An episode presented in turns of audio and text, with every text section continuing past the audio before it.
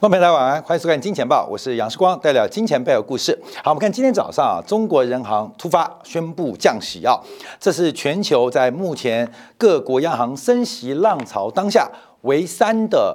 国家央行进行加息，呃，进行降息的动作。一个是土耳其啊，土耳其的埃尔多安在进行一个穆斯林的金融的革命。那另外一个是我们之前提到的丹麦。那丹麦主要原因是降息啊，是因为它相对于欧元。过强，丹麦克朗的货币相对欧元过强，所以丹麦央行透过降息的方式来打压这个丹麦的汇价。那第三个大型的央行就是中国人行，在全球一片升息浪潮当中，在今天早上宣布降息了，而且不仅降了短端的货币市场利率，同时对于中期的 MLF，就是中期借贷便利的这个资金安排，也进行降息的动作。好，第二个看到是一年期的中期借贷便利利率从原来的百分。至二点九五下调到百分之二点八五。另外，货币市场的七天期公开市场逆回购的利率从原来的百分之二点二下调到百分之一。好，后面为什么这个中国利率不是百分之零点一二五啊？因为我们讲一码是零点二五嘛。一码是零点五，主要是中国人行的这个天数啊，跟这个其他国家央行天数算法是不太一样的，这是主要的原因。所以我们看到美国升息，呃，欧洲升息可能是零点二五、零点五或零点一二五，可中国的利率调整有时候是零点一，并不是一个完整的零点二五的一个这个因素啊。主要原因就是在于他们的这个计算方式是不同的，而这个中国人行的降息，直接使得今天早上从大陆。股市的全面性反弹，到下午我们看到原油价格刷新新高，所以中国的降息动作所谓何来？我们先从人行的利率框架来给大家说明，再来讨论二零二二中国的经济要保五。中国的 GDP 成长率能不能保五？这个年初的降息跟随后的财政刺激会变得非常非常重要。好，我们看一下人行啊，从过去一段时间是不断的进行一个利率的调整，包括上个月进行存款准备金利率的下调，到目前为止短期的利率还有中期市场利率都做下调。我们先从短期的利率框架让大家了解到中国人行是如何控制市场的流动性。那人行的短期呃货币市场啊，有非常多的一些工具啊，不管是超额存款准备金利率，还是 OMO 七天逆回购利率，还是这个存款内七天期的质押式的回购利率，还有包括 SLF 啊，这个七天期的常备借贷便利。通常一般呢，我们比较关注的是 OMO，就是所谓的短期的七天期的逆回购利率，逆回购利率。这个逆回购啊，基本上是一个资金的安排动作。那央行的公开市场操作通常是以七天为主，对应的利率就是 OMO 七天的逆回购利率，是央行当中中国人行最短期的啊货币利率。透过设定七天的回购利率的这个目标，可以透过公开市场操作来调节整个中国短期资金的成本，所以它设立一个短期的利率通道。短期的哦，光买短期，我们讲分析中期啊，有短、中、长期三种架构。十二月中调降存款准备金率是长期架构，那这边讲的是短期架构。等一下再补充中期架构。光美先有个框架哦，短、中、长期。今天不讲长的，因为长的在十二月十五号已经调整过了。先讲短的，那短期的市场的货币。啊，货币市场的流动性啊，基本上就是由 SLF 跟所谓的七天期逆回购利率形成一个通道。那现在因为利率水平正在往下压，所以并没有调整 SLF 的利率水平，而是调降调整直接调整市场上的逆回购的拆借利率，从原来的百分之二点二。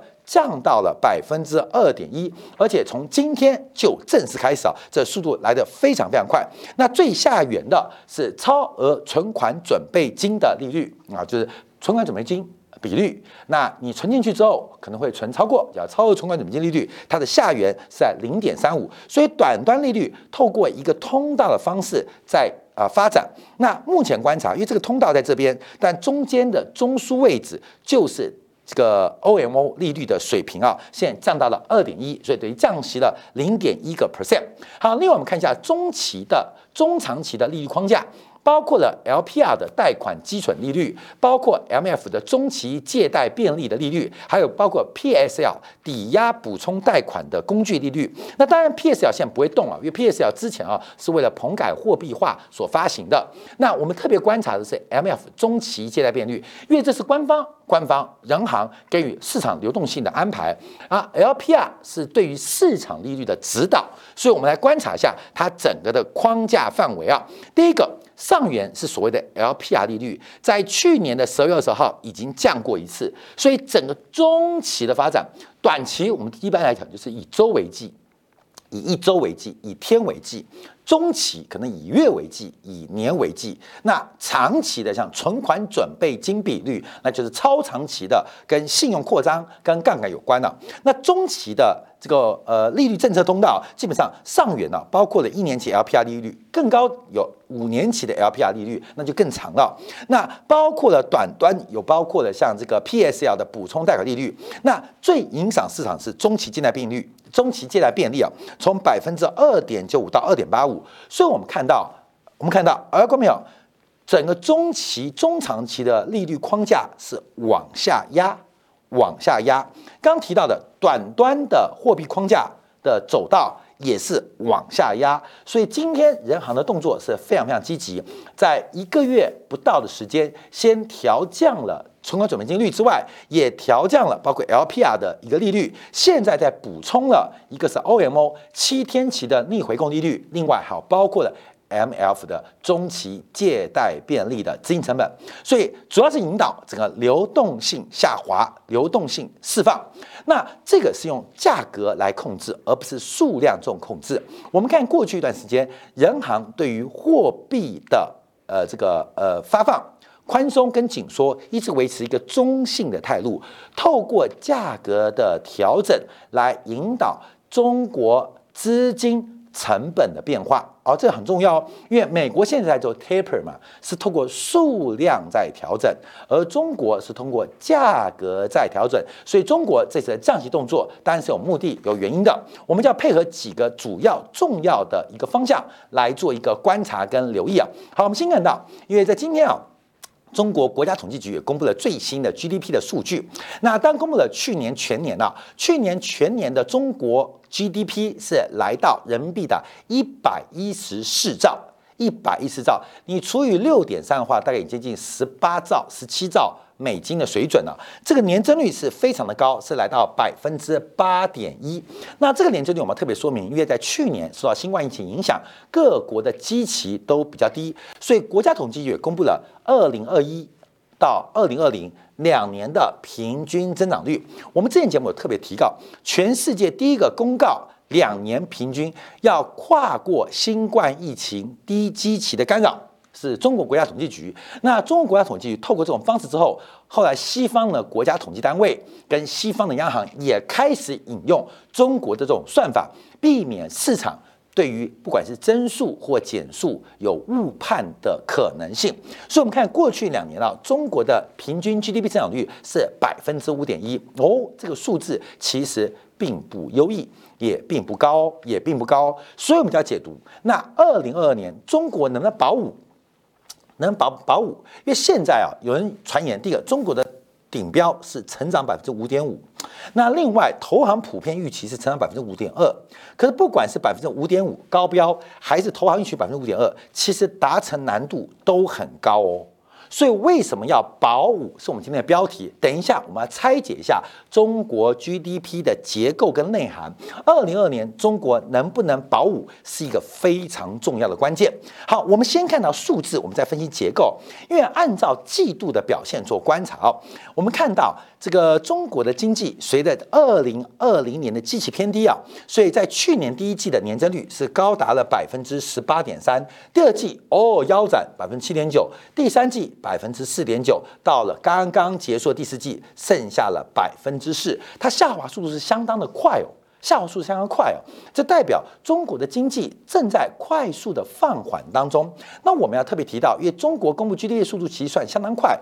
最近啊，不是中国，整个东亚、东亚的国家跟经济体，基本上他们公布 GDP 的算法数字都非常非常快。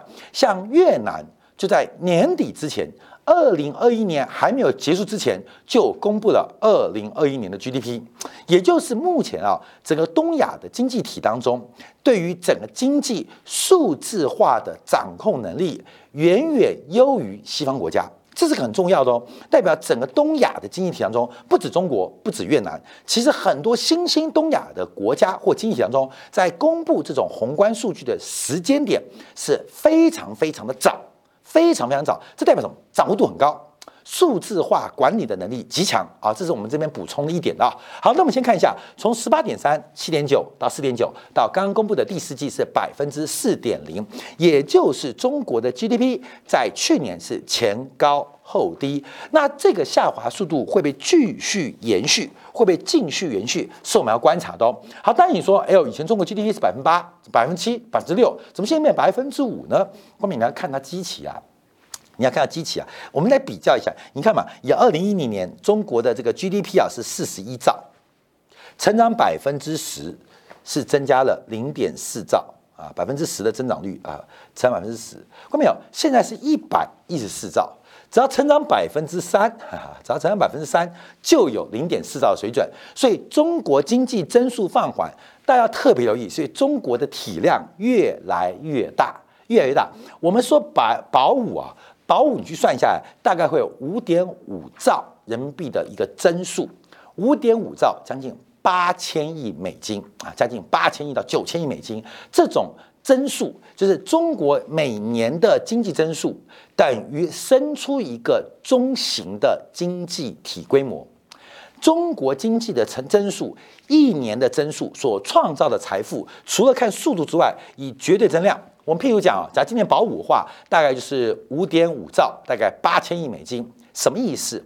等于一个台湾的经济体的 GDP 哦，还超过，所以我们不能只看增速，不能只看增速，因为增速一定越来越慢嘛。因为按照中国的体量那么大，要维持在百分之五以上，其实仍然算是高速增长啊。所以我们第一个叫增速，要跟大家做特别报告。所以我们会把绝对的量体来跟大家分享啊。我们看到二零二一年比二零二零年大概增加了，增加了大概是三点八兆，三点八兆。那二零二一年又比。二零二一年比二零二零年增加三点八兆，二零年二零年比二零一九年大概增加的是二点七兆，那二零一九年比二零一八年增速就比较快哦，增加了大概七点五兆啊，七点五兆，光明可以算出来。那再往前推，大概将近八兆啊，七点八、七点七兆，所以中国的绝对增速在这边哦，各位，绝对增速、绝对增量、绝对增量。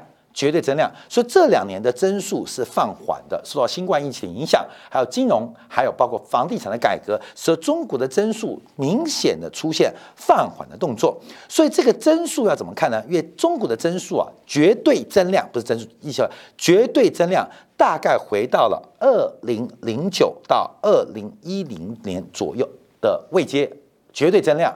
绝对增量，所以不管从增速观察，这个增速，但是公布以来最低的增速，以增量来讲，其实二零二一年也产生非常大经济跟发展的一个压力跟一个门槛。为什么？因为它的增量回到了二零一零年的时刻。那中国的增量去哪里了？怎么办？我们就从结构做观察，才能分析到市场跟角角度哦。因为这边啊是中国各季度的生产总值，所以我们一条一个是增速。比率一个是增量，小朋友从六十分考到九十分是增加三十分，可是增速从六十分到九十分是增加了百分之五十，从九十分考到一百二十分还是增加了三十分，可是增速就剩下百分之三三三三三三三三点三三三三了，所以增速放缓，所以关键要做增速跟增量。从最新公布的数据，不管是增速，不管是增量，其实都是偏低了，都是偏低了。所以我们要观察到，到底会有什么样的刺激政策来出台、来出笼。好，后面我们先看到，我们从支出面法，一个国家 GDP 就一个国家价值的产出，大家知道吗？什么 C 啊加 I 啊加 G 啊加 X 减 M，哈，就是用支出面法啊，一个国家的产出就是。呃，这个消费加投资加政府支出加进出口，那所得面嘛法就是什么劳务的工资啊、间接税的净额啊、折旧啊、利润。所以 GDP 算法有两种，一个是所得面法，一个是支出面法。通常两个都很好算，可政府习惯用支出面法来公告所得跟支出是很等式。所以所得面法是一个国家创造的呃福利、创造的价值是分哪边去？是被政府瞌税磕走了？还是被企业的投资跟折旧给吃掉了，还是回到了地主身上？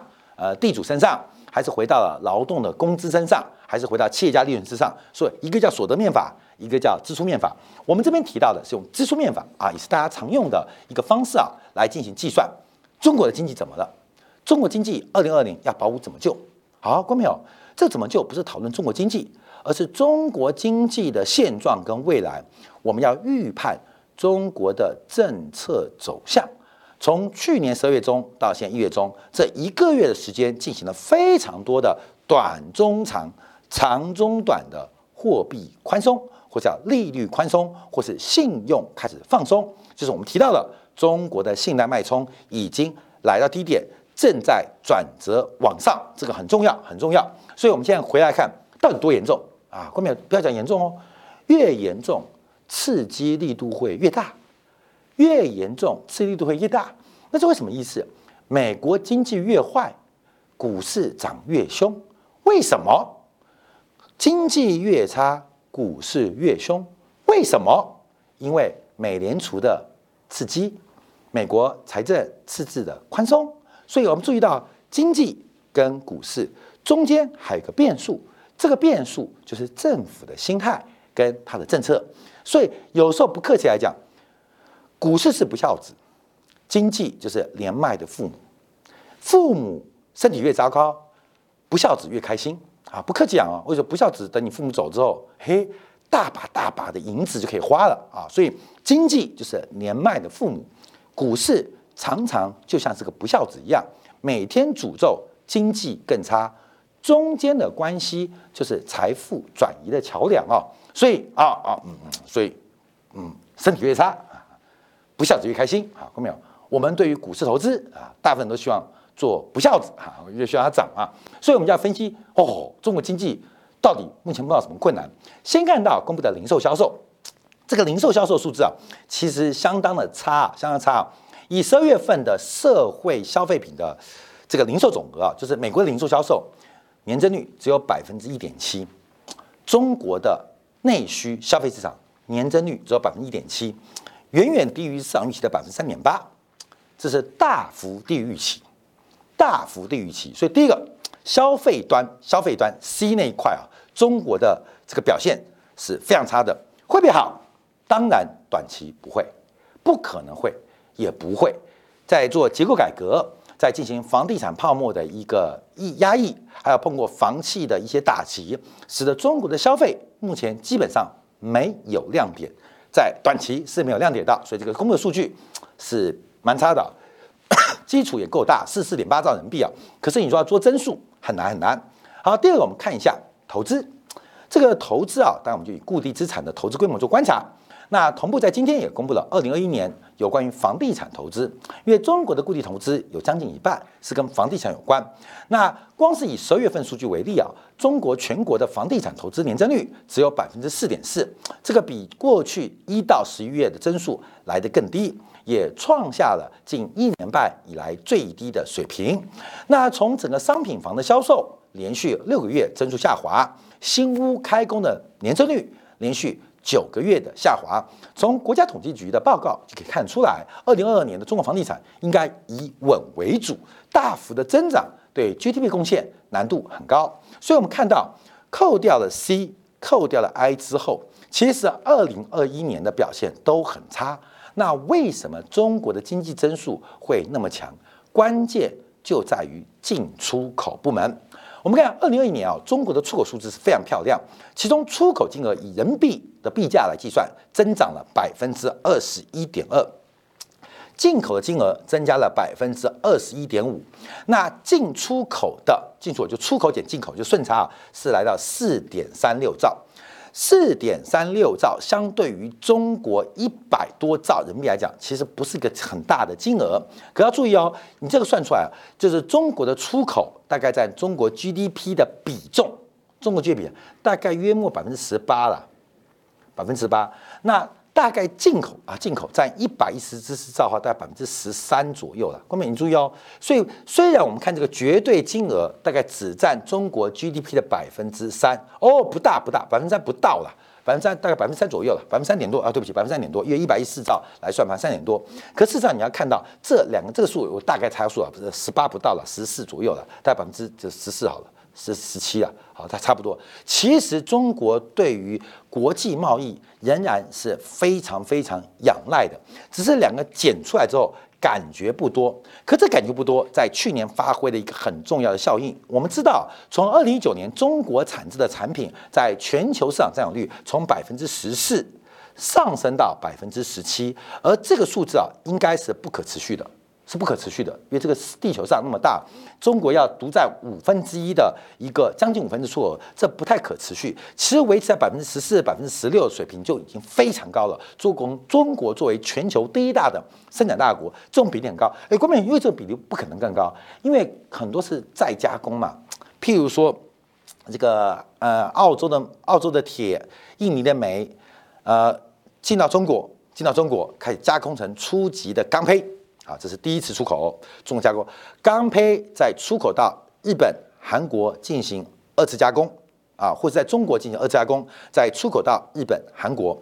那加工完之后，再出口给中国，再进行第三次或第十四次的，可能成为半成品或成品的原料组装。原料组装之后，可能在出口到了东南亚、东协啊，东协之后，那东协就做成成品啊，这个成品可能最后再回到中国进行最后的包装或最后的组装啊。各位，所以这个国际贸易是这个关系啊，所以中国的数据越它一直跟别人有往来嘛，那所以这个数据不可能更高，你懂吗？每一次的交易当中。都跟人一人一半，你懂意思吗？市场就越我出轨给你，出轨给我，我出轨给你，出轨给我，所以基本上这数字不可能更高。大家知道这个 max 嘛，这个极限值的关系啊。但去年中国仰赖的是整个出口受到国际供应链中断的影响。中国制的产品在全球贸易占据了非常大的份额，而且是个增量啊，增量。而这个数字在二零二年基本上能够维持就不容易，要进一步走高，要维持不要说两位数，要维持两成以上的增速，其实难度是非常高的。也就是我们刚刚从消费、从地产投资、从进出口，看到没有？我们看到。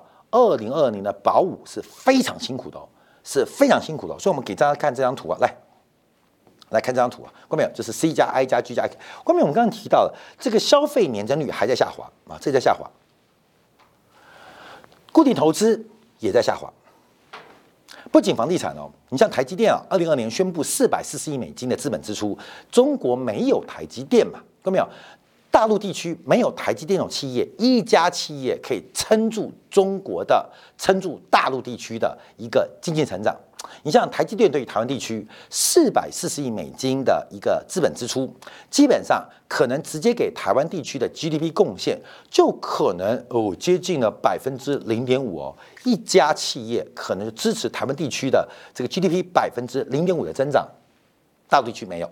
所以消费在下滑，投在下滑。我们刚提到这个也应该会下滑，因为净贡献值它不容易增加。好过没有？百分之五，这个是减数哦。这边要增长百分之五啊，这边要增长百分之五，怎么做？怎么做？好，这是目标，这是定硬目标。虽然大陆现在不再用 GDP 成长率成长率啊作为官员的 KPI，可这个还是很重要，这个稳定民心也是一个很重要的一个指标。好，消费。周期没那么快，投资周期没那么快，而进出口周期刚刚结束，好，各位，只剩下一个在低周期的正在等力发力、正在等力等待发力的政府支出。所以我们看到，从十二月中到一月中这一个月，从存款准备金率到 LPR，到今天的七天潜力回购，到这个 MLF。货币政策正在进行全面性的放松，那这个放松是为了支持谁？我们去想哦，很简单，你看美国就知道了。美国不是货币先宽松，钱先印出来，你们要不要花？你们要不要花？你们要不要花？你们要不要花？你们不花，拜登的三轮刺激就来三次，这是必然的过程啊。所以我们可以注意到，从大陆市场的变化来讲，我们可以很简单的理解，基本上对于基础建设的安排就会非常非常明显。